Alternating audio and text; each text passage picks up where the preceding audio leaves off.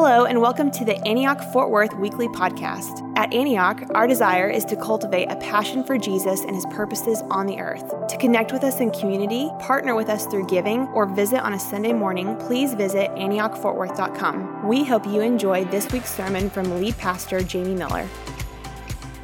Open your Bibles if you would. Where's the first place we're going to be?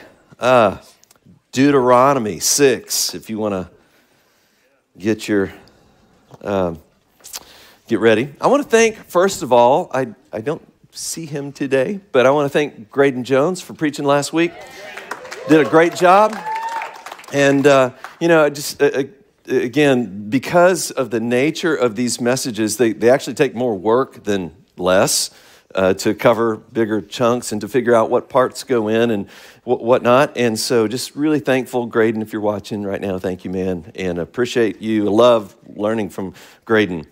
Uh, I also want to just hit too. We had some great words and prayer back here before the worship time tonight. And if you love to worship, and that's a big part of how how and why we got started as a church was that we wanted to have the freedom to worship God like we saw in the Scripture. And so, uh, I want to invite you on Friday night. We'll be here worshiping the Lord, one table worship. All right. So we're in this series right now called The Story We Find Ourselves In. And it's the, the, the, the, point of this is to try to get ourselves connected to the story of God. So, the series, in one sentence, a good way of saying it would be that the story we find ourselves in is about learning to read the Bible through the lens of Jesus and how we, as I, I don't know if that sentence is coming up, but how we as individuals and as a people fit into the story of God. So there you go. So, and the, the, the, way I framed this a few weeks ago, and if you've been around a while, you've seen this arc before the arc that goes from creation to new creation. And we want to be a people that under, understand ourselves in the light of this story that we are constantly adjusting our lives to this story. We're not just living our own story, whatever the cultural narrative is, and salting a little bit of Jesus along the way. No, we're actually ordering our life. We know that we're a part of this story and that, that we've hopped on a moving train, as it were, and it's been going for a long time. Okay, so we're a part, we're the storied people of God. And right now we're in this fifth act of the play, if you want to go ahead and hit that and we're living in the light of the story that's gone before in reference and under the leadership uh, of, of the Holy Spirit. So that's what's going on. And we're asking ourselves, how do we orient ourselves to this story? How do we read the Bible and understand the Bible according to the big story, the big story of God? And it will really help you read the Bible. It really helps you understand the Bible if you know what the, what's, what's going on, rather than just, I'm just picking some little tidbit out of here and uh, maybe it's going to help me for today. So there's a, there really is a story, a unified story that's been going on for many, many years. And so we're learning. Can we just say that together? We're learning. We're learning. I mean, imagine reading the Bible as if and thinking you already knew everything that there was to know about it or that you're already right about everything that can be right and wrong about. Or, on the other hand, because none of you guys do that, on the other hand, reading the Bible with humility and with, with, with charity and coming with a learner's heart and a learner's perspective. God, lead, lead, lead me. Jesus, you're the head of the church. Show us the way we should go here. Holy Spirit, help us through this. Help us to understand. And we want to keep framing this series um, because we're not saying everything that can be said in this one series. I've had you know, different people ask me, well, why don't you just go on forever? Well, I mean, I, I guess we could, and we kind of are, but you generally do a series and it comes to an end. We're doing this one 12 weeks. And so you could do it, you could just keep going until, you know, the cows come home, I guess. Um, Got the cheap sheet seats down here. Yelling Farmer Jamie. Um, yeah, I know about the cows. Those gates, new gates and stuff. Just kidding. So, again, uh, I remember years ago listening to N.T. Wright, and I didn't understand why he would say, I'm not saying everything I think about everything on this one message. but it's actually helpful sometimes to say that we're not saying everything that can be said or all ideas that can be considered, but we're pointing to the story in a way that will help us to understand and study the scriptures. That's what we want to do. So, and it's for the purpose of discipleship into the image of Christ in the power of the Spirit in community together. That's what we're doing. That's why we're trying to do this. Had a great conversation in our sermon planning time this past week, and Micah brought up he said it's kind of like we're teaching people how to you know we're just we, we, we, want everybody to be able to drive the car you know to know where the steering wheel is how to put it in gear the brake and the accelerator. And you don't have to know how the pistons fire and how the carburetor system works and how the electronic system works you don't have to understand all of that in order to really hop in the car and go on a great adventure out learning about god and about god has for you and your family and us as a people. And we don't have to understand all the you know the possible interpretations of atonement theory in order to really be saved and free and set free and forgiven. Hallelujah. Not that that might be a specific example or anything. All you theologians out there. So um, so does that make sense as an illustration? That, i think that's the one illustration i've got today uh, uh, unless star wars comes up again so, so in framing this, then we've said, hey, you need to start with Jesus. Jesus is the lens through which we understand, because he is the revelation of the invisible God. He is, he is God's final revelation to us, and he is the revelation to which these scriptures point, right? So we can't unknow that Jesus is raised from the dead and declared with power to be the Lord and King of the world. You can't unknow that when you read the Old Testament scriptures. So there's a sense in which we're reading retrospectively, kind of going back and looking at everything through the lens of Jesus, but then also putting ourselves in the place of those people and going, wow, what a long, long journey it was. What a time of waiting and hope. And we're hitting on some of that um, today. And so, through the lens of Jesus and the triune God creates, and then we did the fall, then we did the message on Abraham and the promise, blessed to be a blessing to the nations. And last week we talked about Yahweh and his na- revealing his name and liberating his people and calling them out to be a people together in covenant with him. And so today, then, we are looking at this next piece. Uh, and it's the story of Israel. I, and um, I know that's bold and ambitious. I almost called it the womb of the incarnation out of just reading uh, T.F. Torrance a lot. He, that's what he called the story of Israel, is the womb of the incarnation. And it's like the, the Messiah, all of God's plans were being grown and, and birthed and coming to maturity so that Jesus could come in the flesh, so that God could come in the flesh. And so there's that that peace there. But the interesting thing about Israel is that the, that the closer God gets to Israel, the closer he gets in covenant to them, the more they are exposed as being human. The closer he gets, the more they mess up. And they do, even though we think, oh, we do it better, we'd be in the same boat.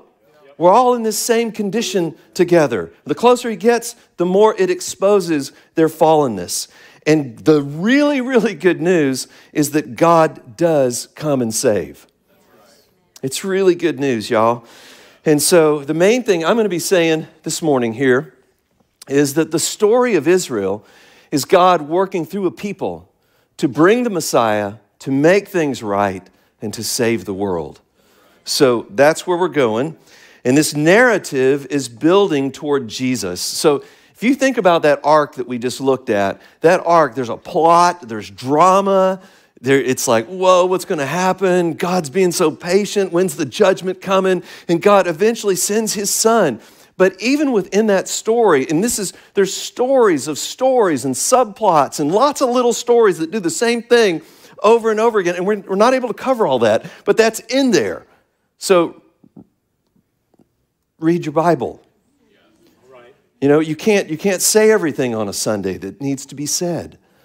Read the scriptures, and you'll see wild stuff in there. You know, I was reading Joshua this past week, and it's like, I just, you know, fresh eyes, right? You're reading through the story with fresh eyes. And the people, Moses dies, and the people come to Joshua and they say, Joshua, you're the leader now. Lead us. And, and just the way we fully obeyed Moses, And I was like,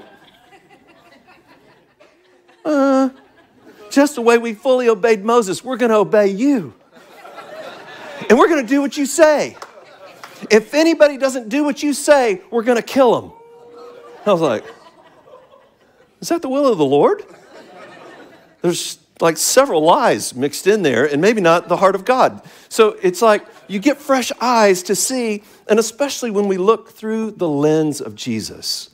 There's broken people all along the way. And the cool thing is, it's not just a doctored up porcelain version story and everybody that just had it always all together, right? It's all these people. and So let's let's uh, let's talk about some broken people, right? So the first thing, and I'm just I'm calling these markers, but think about them like a, a hook. They're, they're kind of almost chapter headings. and I've got a number of these chapter headings. That's just I was trying to think, how do I get into this how do I cover this big section of scripture? And the, I just, I finally had a breakthrough when I started thinking about the Shema. So I can't remember if Graydon covered it last week or not, but open your Bibles to Deuteronomy chapter 6, verses 4 through 6. Shema Israel, Adonai Eloheinu, Adonai Echad. Hear, O Israel, the Lord is our God. the Lord is one. Ah. Day and night, the Israelites still pray these words the Shema. Listen, hear. Are you really listening? Really listening. Listen to the Lord. Hear, O Israel, the Lord our God, the Lord is one. Love the Lord your God with all your heart, with all your soul, with all your strength. These commandments I give to you to be for, on your hearts. Impress them on your children. Talk about them when you sit at home and when you walk along the road, when you lie down and when you get up. Tie them as symbols on your hands and bind them on your foreheads. Write them on your door frames of your homes and on your gates. Uh, this is the word of the Lord. Thanks be to God. Amen. So, so listen, listen. The, the first hook is just listen and love. Listen to the Lord and so, in the Hebrew mind, listening, like really hearing, the flip side of that coin is obeying. So, listen means also, it, it, carries with it, it's implied, do what he says. Listen to the Lord. And what he's saying here is love him with all of your heart and soul and mind and strength. And I, I think why I just landed here for a starting place is all the stuff we're about to read that went wrong would have, it, I think they would have made it if they just have done this listen to the Lord, do what He says, love Him, and love what by virtue of that command, it's the second great command love what He loves. Love people. Love people. So, and then the, the, this, the, the reinforcing command is given over and over and over in so many different ways. Remember the Lord. Do not forget. Remember the Lord. Love Him. Keep His commandments, honor his ways, do what he says. Stop going your own way. Stop chasing after idols over and over again. That's the, the, the, the deal. Somebody had asked me if I was going to have another movie reference, and I did think this morning, as I was thinking about this, of kind of like the Lord of the Rings. You know, it's like if they could have just done this, but alas, there was darkness in the heart of men, right? And so that's the story of our, of our, it's our family story. And don't think about this as somebody else's story because the New Testament is very clear this is our story. We've been grafted in. We've been grafted in through faith. Romans, Galatians, Ephesians. It's the mystery of the gospel is that Jew and Gentile are together in the Messiah. So remember that as we go through this together. The next hook there then is land and enemies. Land and enemies. I thought it was so cool that Aaron led that song, Egypt, you know, because it's, it's, uh, the, the land and enemies story, it's not just that God led the people out of Egypt. And for everybody that's been let out of stuff, praise the Lord. But out of isn't the end of the story, right? So it's not just that we got out of bondage, out of slavery, out of darkness, out of the stuff that was killing us. And usually there's a pattern here I read a book years ago by Major Ian Thomas called The Saving Life of Christ. That's probably only older people would know it. But basically, he's, he's not just saying, you know, it's not just that Jesus' death saves us, but if his death saved us, if we're justified through his blood, how much more are we saved through his life? And the point he was saying was that there's a paradigm of going from Egypt through the wilderness to the promised land. And we do it over and over again in our lives. And that's why it's really relevant for us as God's people together. We're coming out of stuff, but we're not just coming out of stuff, we're coming out of and through trials and things. We wander around wonder if this is it, and into our inheritance in the promised land. And that happen, that's a process that happens over and over again. I mean, uh, yeah, so, so here's the deal. Uh, so it makes it sound like I'm just sum everything up that can be said. I'm not doing that, I already said that. But, but when the Israelites are going into the land and they're supposed to drive out those different uh, Ammonites and Canaanites and all this stuff, part of the reason they were supposed to drive people out, one, to take possession of the land, but because those people were doing detestable, dark, vile stuff that you don't even want to say out loud. I mean, it's bad. And so when somebody said, Hey, you want to go worship with me? It was bad. And so they didn't drive those people out. And everything that those people were doing, that the powers were behind, the thrones, the principalities, the rulers, all behind that stuff, all that demonic stuff, all that high worship stuff that was happening there, and it was violent, and it was sexual, and it was sinful and evil and dark. And they didn't drive them out. And so those very things that they were doing ended up being the snare, the hook, the idolatry that wrecked Israel. So all of that's going on with land, the land there, and with the enemies. And, you know, so I, I think just to bring that kind of up into the now, we all have stuff that we've been brought out of, wanderings that we've done, but there's things in our lives that need to be driven out. There's, there's powers that are at work in our lives, and we've got to be awake and aware and alive to what those things are and not get sucked, lured, seduced into idolatry. So, so that all of that's going on there. And part of it too is we've got an inheritance. Everybody's got an inheritance. We've got all these crazy stories, and the Lord's wanting to bring us into something. That's how we got to Fort Worth, you guys. We sat there 2001, and uh, we were listening to Jackie Pullinger and uh, at World Mandate, and she was talking about your land of inheritance. And we came out of that and we were like, you know, is Grapevine our land of inheritance? And we, the church had been going nine years up there, and we were like, we felt like no, and that the Lord led us to Fort Worth, that this was going to be the place where we were supposed to land. And the Lord spoke through all of that, through Jackie, but through all of that stuff to lead us into a place that required leaving something, hard things along the journey, keep trusting the Lord. And we're still in process of landing. We haven't arrived, I mean, but we're here. But we're, but we're in process. That makes sense? So that's a great way of just of thinking about it. Then we get to judges. And just, just a quick word there about judges is, uh, man, it was, it was a dark time.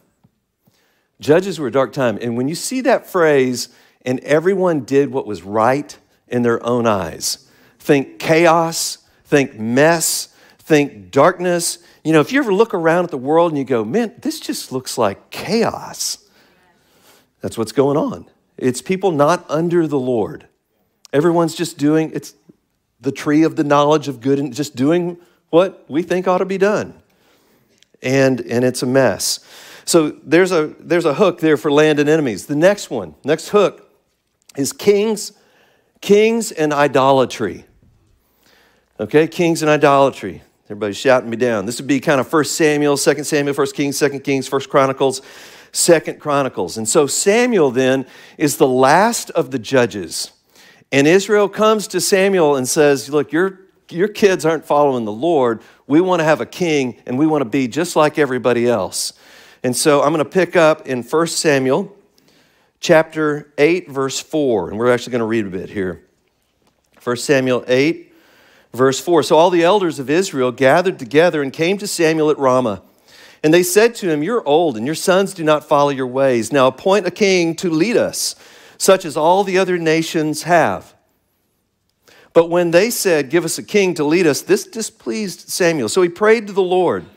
And the Lord told him, Listen to all that the people are saying to you. It is not you they have rejected, but they have rejected me as their king, as they've done from the day that I brought them out of Egypt until this day. Forsaking me and serving other gods, so they are doing to you. Now listen to them, but warn them solemnly and let them know that what the king will what the king will do who will reign over them and what he will claim as his rights and so samuel told all the words of the lord to the people who were asking him for a king and he said this is what the king who will reign over you will claim as his rights he will take your sons and make them serve with his chariots and horses and they will run in front of his chariots some he will assign to commanders of thousands commanders of fifties and others to plow his ground and reap his harvest and still others, weapons of war, to make weapons of war and equip for his chariots.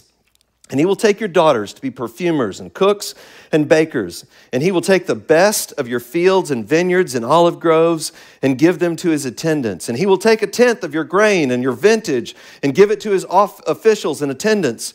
Your male and female servants and the best of your cattle and donkey he will take for his own use. He will take a tenth of your flocks and you yourselves will become his slaves. What that, when that day comes, you will cry out for relief from the king you have chosen, but the Lord will not answer you in that day. But the people refused to listen to Samuel. No, they said, we want a king over us. Then we will be like all the other nations, with a king to lead us and to go out before us and fight our battles. When Samuel heard all that the people had said, he repeated it before the Lord, and the Lord answered, Listen to them and give them a king. So that's kind of a, another dark chapter, you know, in the story of Israel. But why it's so important, too, is that this king theme of God being rejected as king, it takes on tremendous significance later when Jesus comes on the scene and says, The kingdom's here. Eh, you wouldn't know what all that meant if you hadn't read the story to know that they had rejected God as king and now God is showing up as king. So let's read about that next piece. So, what happened here, just storyline wise, is Saul is selected, but then he's rejected by the Lord and he selects David, who is a man after God's own heart, right? That's what the scripture says. He's a man after God's own heart. So, let's read the promise that God makes to David, which is so important for the, the storyline. David wants to build a temple for the Lord. And at first, Nathan says, Yes. The prophet says, Yes. But then he has the Lord speaks to him and says, No, I don't, I don't need a house. And you're to go tell David this. Have I ever asked you to build a house for me? And he says, You know, it's like, No, I've tabernacled, I've gone with you, I've moved. I'm not asking you to do that. But it becomes important for what God ultimately does with us to make us to be a temple for his presence, individually and corporately. And so he makes him this promise. In verse, chapter 2 Samuel 7, the second part of verse 11, the Lord declares to you, David, that the Lord himself will establish a house for you. And when your days are over and you rest with your ancestors, I will raise up your offspring to succeed you, your own flesh and blood, and I will establish his kingdom. And he is the one who will build a house for my name, and I will establish his throne the throne of his kingdom forever. I will be his father, and he will be my son. When he does wrong, I will punish him with a rod, wielded by men, with floggings inflicted by human hands, but my love will never be taken from him. So, what's going on there is that God's making this promise. It's the Davidic covenant. And, and uh, uh, it, it's huge for when. Uh, and, and, we'll touch on it even in just a second in Isaiah. But, um, but it's a huge promise. You're going to have a son who's going to be on a throne and he's going to reign forever. And you think at one level it might be Solomon, that's his son who builds the house, but it's not Solomon. And Solomon, you know, gets like, he gets a lot of positive press, you know, asks for wisdom early on, you know. But man, you guys, be very clear. He messed up. He did not finish well. Like, it would be dark in one of the darkest ways imaginable to have a video camera following Solomon around toward the end of his life. He's building evil, evil, evil temples because he, uh, he, and he did all the things that, the, that Deuteronomy predicted that a king would do in Deuteronomy 17 and the things that Samuel predicted the king would, Solomon did it all and more. He did it all 700 wives, 300 concubines, horses from Egypt. Don't get horses from Egypt. He goes and gets horses from Egypt. Just all that stuff. Building the army, building the tax base, building stuff that it, it required enslaving people in order to do this stuff. And you've got radical, radical wealth isolated and, and centered in one person. It's a, it's a crazy, and he does not finish well. Building temples to Shemash, to, to Ashtoreth. And, and I mean, these are vile, vile uh, gods. Uh, Molech, where they sacrificed children to Molech. This is dark stuff, and Solomon did it. And so the story of the kings, it's if you read first, second Samuel, first, second Kings, first, second Chronicles, basically all the kings, they fall into one or two categories. And it, that's what the story is. The story is built around not just the history of Israel, but around these kings and did they do good or did they do evil? And overwhelmingly, you know, they, they, do, they do wrong. Israel, the, those kings, almost, I, I think almost all of that, there's like 33 total, maybe five are good or sort of good. So it's a, it's a dark story. And in 750 or so, the Assyrians come in and take uh, Israel in captivity. So it's, it's a, uh, trying to make it happier, it's just a sad story, right? Um, so, and I, I just couldn't help but I'm reading Kings and stuff this week, and I could not help but be confronted by what's going on in the world right now. And I was just, I was thinking about Putin and just going, he's acting like everything that I'm reading about here as a king. And no sooner did I had that thought, it was in the afternoon, and we, I came home with Kim and we turned on the news, just looking for some edification, encouragement. And uh, turn on the news, and a lady gets on there and she literally says, He is not acting like an, like an elected official. He's acting like a czar or a king. That's kind of how he sees himself as, as a czar or as a king. And, then they cut away to this 190,000 square foot palace that he's built on a peninsula out by the Black Sea. It was just, it was utterly just mind blowing. And he's got the same eagle thing that Tsar Nicholas Romanov had, you know, on, on his gate, he's got on his gate. You know, yeah, the two head deal. So, you know, I was just like, wow, that's crazy because I'd just been having that thought, like, wow, this is like reading the Bible. So, uh, crazy. So, ki- kings and idolatry.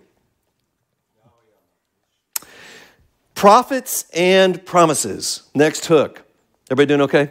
Yeah. Okay. Prophets and promises. Um, so here, the, the prophets come in Isaiah and following 750 all the way up through after the exile. The, they start returning.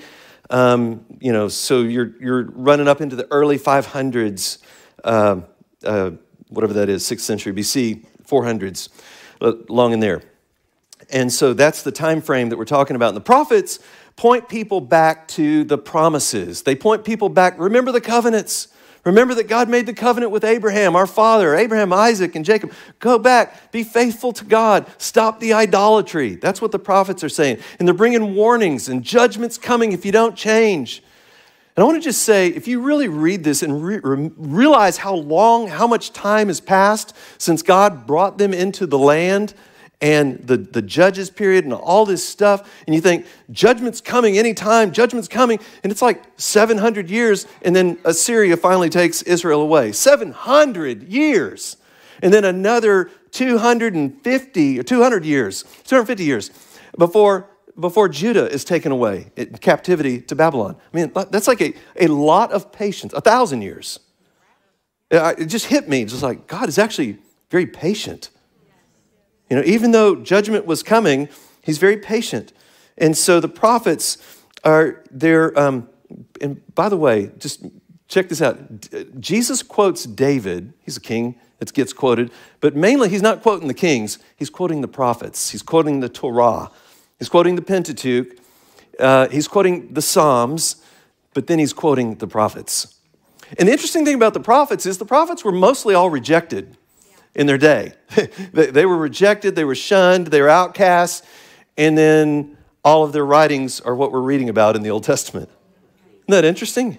You know, so that's what's happening there. Let's just kind of track through one here. Isaiah is famously called in Isaiah chapter 6. Y'all remember this story? And uh, he has, in the year King Uzziah died, I saw the Lord on a throne. Holy, holy, holy is the Lord God Almighty. So he's like undone. The Lord cleanses him. And the Lord says, Whom shall I send? in verse 8. And who will go for us? And Isaiah says, Here, here am I, send me. And then the Lord says, Go tell this people, be ever hearing, but never understanding, be ever seeing, but never perceiving. And you know, Jesus quotes this. It's, it's in our hardness of heart. We want to be people that are tender to the Lord, not getting stiff necked and, and turning away from the Lord and choosing idols over the Lord, but listening to Him. Are you listening? Really listening? Shema, Israel, Adonai Eloheinu, Adonai Echad. Um, so roll the clock forward a little bit. So he gets that call and then Isaiah chapter 7, there's a promise about a virgin giving birth to one. We'll call him God with us, Emmanuel. Over to another thing that Isaiah prophesies at the end of 6 is that there's nothing but going to be left of Israel but stumps. It's just a sea of stumps, just stumps everywhere. Everything's cut down, stumps. But then in Isaiah 11, he promises, God promises a short, uh, excuse me, a short, a shoot, sorry, shoot is kind of a short branch. Help me, Lord. A shoot will come up from Jesse, and from his roots a branch will bear fruit. Well, that's a promise, a prophecy about the coming of the Lord Jesus Christ, and the Spirit of the Lord will rest on him, right? And then uh, Isaiah 9, he prophesies about this kingdom. He picks up that Davidic promise made to David and says, Of the greatness of his government and peace, there will be no end. He will reign on David's throne and over his kingdom, establishing it and upholding it with justice and righteousness from that time on and forever. The zeal of the Lord Almighty will accomplish this. These are powerful, powerful words. Roll the clock forward to Isaiah 42. And there is a promise of the servant of the Lord. Here's my servant, the one I've chosen, in whom I delight. I put my spirit on him, and he will bring justice to the nations. He will not shout or cry out or raise his voice in the streets. A bruised reed he will not break, a smoldering wick he will not snuff out. In faithfulness he will bring forth justice. Okay, so that is talking about the Lord. And then in Isaiah 49, again, this was it's like this was kind of the plan for Israel, but it all gets focused. Israel can't do it. God's getting closer. They can't do it. And it all gets focused down into this one person who represents Israel and all of us the Lord Jesus Christ, right? So, Isaiah 49, then, again about the servant in verse 6 Is it too small a thing for you to be my servant, to restore the tribes of Jacob, to bring forth back those of Israel I have kept? I will make you a light for the nations, a light for the Gentiles, that my salvation may reach to the ends of the earth. Isn't that good news? Right? So we're looking forward. Isaiah 53 is the famous uh, passage there about the crucifixion and the, and the servant who suffers. He took up our pain, he bore our suffering. We considered him punished by God, stricken by him, and afflicted, but he was pierced for our transgressions and crushed for our iniquities. Read that chapter. And then the good news again, Isaiah chapter 60 Arise, shine, your lights come, the glory of Zion is coming. You know, and then the very next chapter is Jesus' mission statement that he reads in the synagogue in Luke chapter 4 The Spirit of the sovereign Lord is on me because he's anointed me to preach, to proclaim good news to the poor. He sent me to bind up the brokenhearted and proclaim freedom for the captives, release from darkness for the prisoners, to proclaim the year of the Lord's favor. Instead of mourning, joy. Instead of despair, praise. Instead of ashes, beauty. And they will be called oaks of righteousness, a planting of the Lord. Isn't that good? So it's just, we're telling the story here. If you keep rolling the clock forward, Micah comes on the scene and he says over and over again the call is return to the Lord. Return to the Lord. Remember the Lord. You couldn't come up with if, even if you gave me thousands of rams as sacrifices, that's not what I'm looking, like, looking for, declares the Lord. Micah chapter 6, he says what he's actually looking for is for us to act justly, to love mercy. This is Micah 6 6, and to walk humbly with God. He said instead, through the prophet Hosea, You've been to me like an unfaithful wife. You've been, and so he tells Hosea to marry Gomer, who's basically a prostitute, and then she keeps leaving him over and over again, but he's supposed to welcome her back. And he says to Israel, This is what it's like being married to you. You are unfaithful to me, but I keep receiving you back again and again. And through all of this, you guys, God is patient. He's, he's bearing with Israel, but judgment is coming. And you see it in the temple. It's one of the places where it all gets focused. The temple and tragedy would be that next hook there that I want to mention. Ezekiel has a vision where he literally sees the priests of God worshiping idols, burning incense inside the walls of the temple. It's bad. It's gone from bad to worse. And so Ezekiel, then in Ezekiel 10, he has a vision and he sees the glory of the Lord lift from the temple and gone. The Lord has left. And it's in that same time frame then that the Babylonians come and they take Israel into captivity, into exile. The temple's destroyed, Jerusalem's ransacked. And it is, again, it's a dark, it's a dark time. They're in exile. So uh, they, the, the, the, Israelites start to come back with Ezra. I thought that was cool uh, today. We had a little Ezra reference. Uh, scout Scout, am I saying that right? Scout Ezra? Yeah, got it. It's a, it's, Landon and, Landon's given baseball names to his sons. You know, they, they, he was a big baseball player in college. But uh, uh, so, so Ezra and Nehemiah start bringing people back. But this is the final hook I want to give you is exile and hope. Because even though even though the Israelites start coming back, led by Ezra, Nehemiah, you start seeing them come back, but it's not like God's with them. They're, they're back, but they're st- it's still like they're still in exile. Does that make sense? They're, longing for God to fully uh, come. And so there's the longing. The prophets were longing. They were saying, A day of the Lord is coming. A day of the Lord, and it's going to be righteousness and justice. The way Amos says it, justice will roll like a river, and righteousness like a never ending stream, like a never falling, failing stream. Joel 2 28 is quoted in Peter in the sermon at Pentecost, and he says, Your sons and daughters, on that day, your sons and daughters will prophesy, your old men will see dreams, right? So, so the, there's that longing for this day. Daniel touches on it. One of the last prophets, Daniel touches on it in Daniel chapter 7. I can find it. Daniel 7, verse 13. In my vision at night I looked, and there before me was one like a son of man coming on the clouds of heaven. He approached the Ancient of Days and was led into his presence, and, and he was given authority, glory, and sovereign power. All nations and peoples of every language worshiped him. His dominion is an everlasting dominion that will not pass away. His kingdom is one that will never be destroyed. So now we're getting close to the end of the Old Testament. Flip to Malachi chapter 3.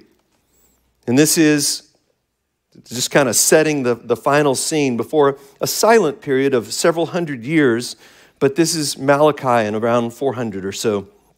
He says, I will send my messenger who will prepare the way before me. Then suddenly the Lord you are seeking will come to his temple.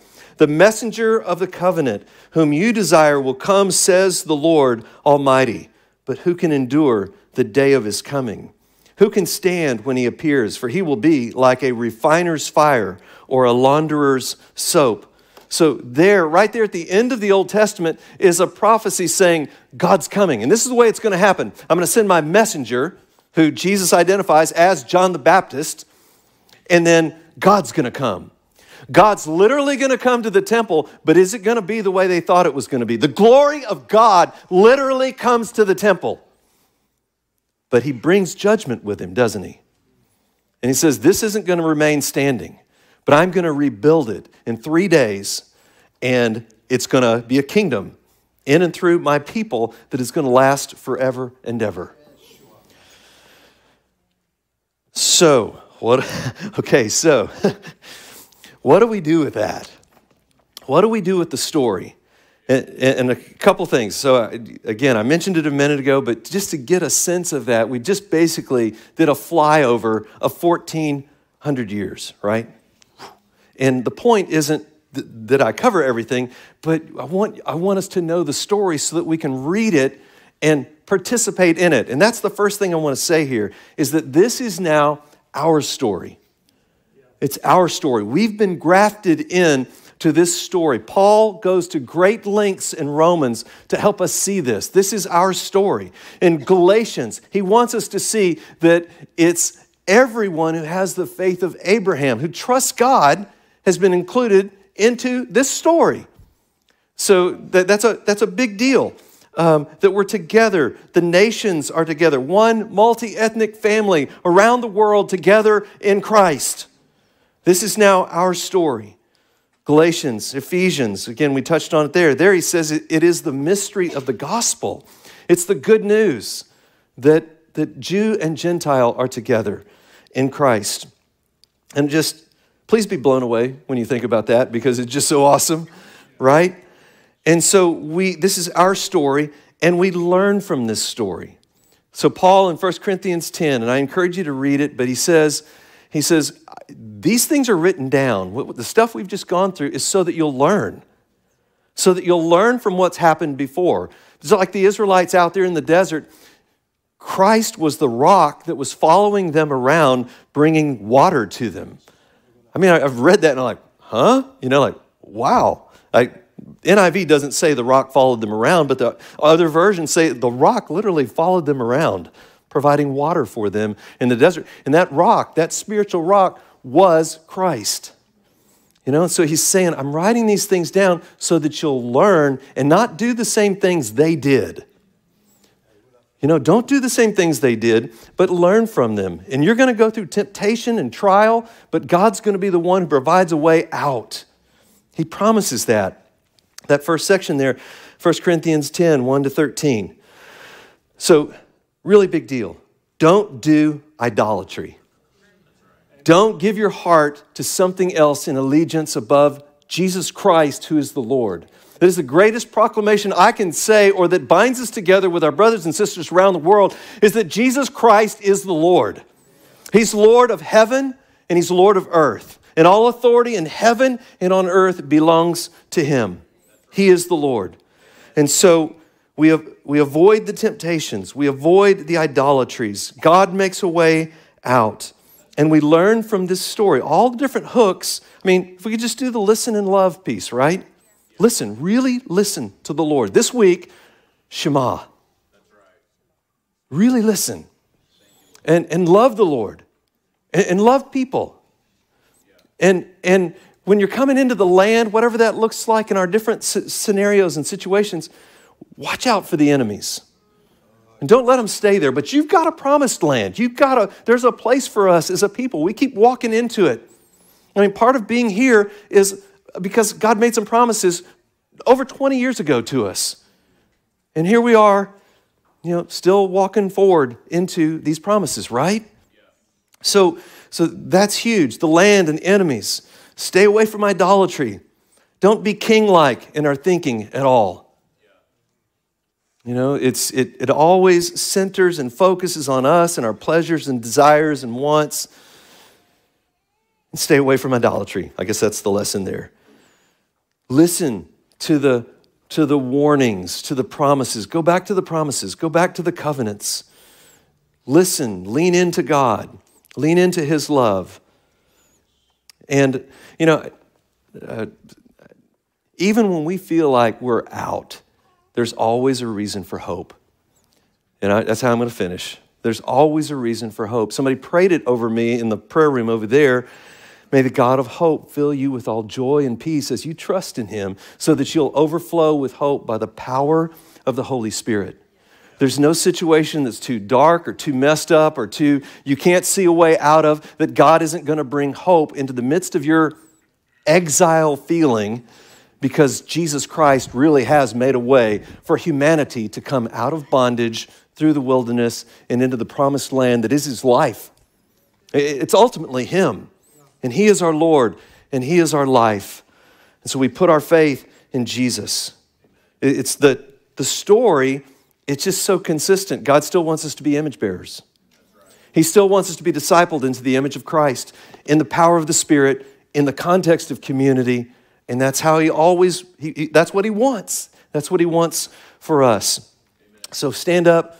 Worship team, come on up. I know that's a lot, but uh, I want to just call us now because I know that the Lord is speaking different things to different people as we've thought about our own situation, the different ways we've struggled with giving allegiance to other things. And we've, we've said it in different ways in our worship. It's interesting, the, the worship today, you know, is out of Egypt and into the promised land. And that we offer ourselves. I, ultimately, if, if you haven't picked up on this, I'm going to let you in on like most of the sermons, they end with a call to offer ourselves. Because that's the, that's the most important thing we can do, is to offer ourselves to the Lord again and say, Lord, here I am. Have your way. Help me to follow you. Give me grace. Give me grace for that, that person that is hard to deal with in my life. That situation that I just don't know if I can get past that. Like there's hope. There's hope in the Lord. That, that thing that's not working out the way I thought it was going to work out. Like whatever those things are, let's come. Let's pray. Part of the blessing and I'm thankful for the technology, but part of the blessing of being actually together on Sundays is that we can pray for each other. Just lay a hand on a shoulder and just, Lord, help them, give grace. And so let's respond to the Lord. And, and if you need somebody to pray for you and you're not coming down to the front, just ask somebody you came with. Just, hey, would you pray for me in this area of life? But whatever your need is, let's turn our hearts to the Lord. Let hope rise in this place as we consider the story of those who have gone before. And let's put our eyes and focus on Jesus this morning. Come to Him, turn to Him, realign with Him today. All right? You guys come. Let's pray. Thank you, Lord.